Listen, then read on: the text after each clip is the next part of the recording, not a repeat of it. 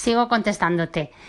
Pues eso, que yo no, no es que necesite un feedback que no tengo y que no cultivo porque, claro, como soy tan borde, no comento en las otras estaciones. No.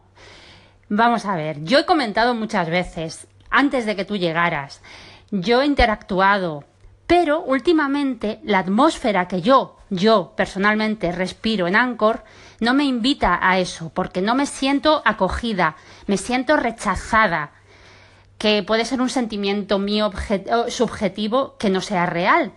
Es posible, pero yo te digo cómo me siento yo. Y no tiene nada que ver con la interacción. Ni quiero oyentes, ni quiero que me hagáis la pelota, ni quiero que me digáis lo maravillosa que soy. Es una sensación del ambiente que yo respiro en Anchor, que no me gusta. Esa es la aclaración. Gracias, Pedro. Adiós. Hola, Pedro. Soy Teresa de Dame un Minuto y respondo por alusiones a varias preguntas que me dejas ahí en tu segmento sobre mi marcha. Mi marcha que nunca en ningún momento de aquel día dije que me fuera a ir definitivamente, sino que me encontraba a disgusto y que Anchor no me daba felicidad.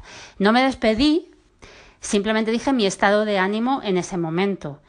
Y creo que no entendiste absolutamente nada de lo que dije si es que lo oíste o si te ha llegado por otra vía que me he ido, porque lo que me dices como consejo para mi uso de Anchor y que no me pase lo que me pasa, no tiene nada que ver con lo que me pasa.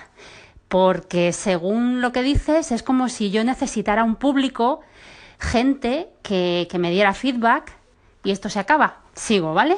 Venga.